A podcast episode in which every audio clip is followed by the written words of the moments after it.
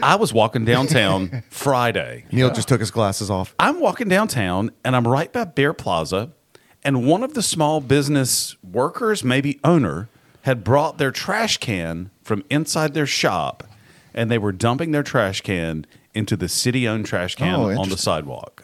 Wow. I thought, what a cheapskate! Yeah. My first thought was, oh, smart guy. My first thought was the rat who was in the trash can that just had the like the best ticker tape parade ever. Right? but I, for me, that to me, that's a, that's like, what are you doing? Yeah. like it's a trash bag. Just pay for the trash. And there's dumpsters behind the Yeah. shops and stuff. My voice is so different. Mine was like, what's he doing? But and the person looked at me not shamefully, but like a yeah, I'm doing this.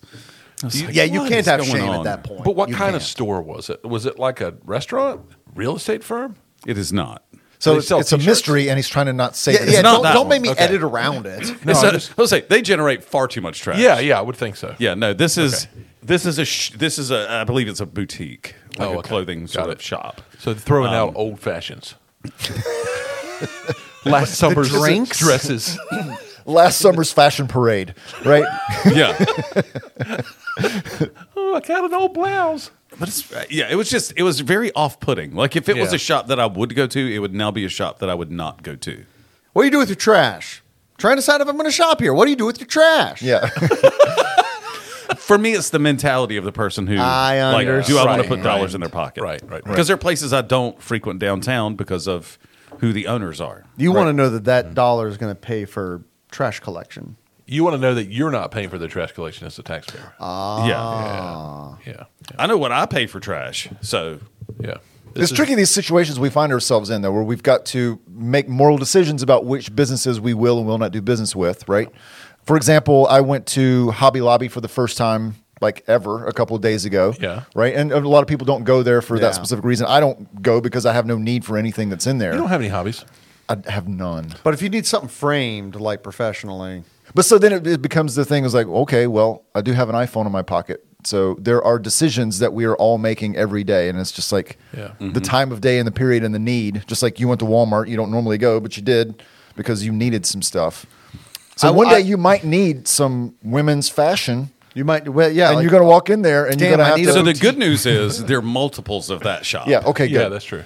I will have you know that when I bought my iPhone, I, I did ask them how they handled their trash. yeah. What do they say? That makes Uh, some little kids take care of it. Exactly. And I said, I'll take two iPhones, please. Can you make sure it's got children's tears on it when you hand it to me? Perfect. Let's keep those kids working. That's right. But the, Feeding but that is families. funny. There, like there is some moral dilemma that we don't know about yet that's going to come down the pipeline in a week or so, and then somebody's going to get boycotted because of that, and then everybody's going to say, "Oh, okay. Well, what kind of straws do you have? Are they made of trash? Are they made of wood?" Turtle Slayer. Yeah, exactly. On that note, for every 100 downloads of any given episode of this podcast, we do club a baby seal. We I just do, wanna- yeah. Yeah, so yeah. you yours probably isn't the 100th, but it could yeah, be. but for every. 10 downloads, we press a kid's fontanelle right? just, just to see what happens. In celebration. Yeah. Yay! And the kid, kid, both the kids' arms go up. I was like, do we know the kid? Sometimes. Yeah, can we get an animation, Keith, of just like pressing fontanelles? Like, here comes one, whack. I think Here's it's a- another. I think beep. it's important to note, though, that we've never let Keith press any fontanelles because we weren't sure he knew what it meant. yeah. Uh, And he, yeah. So it's never happened. As parents, we know how to press a fontanelle, and you'll you'll get it one day. But there's there's a very specific skill to pressing a fontanelle. And it's really like, is your child in competition for the other child to get into the really nice daycare? Right, So right, right. you're really pressing other kids' fun now.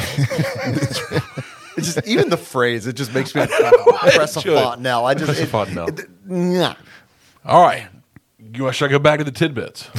Neil? yeah, probably should. Wait, is this a good time to tell you I've been taking my trash to your trash can at night? That's cool. Okay. All right. You're fine. okay.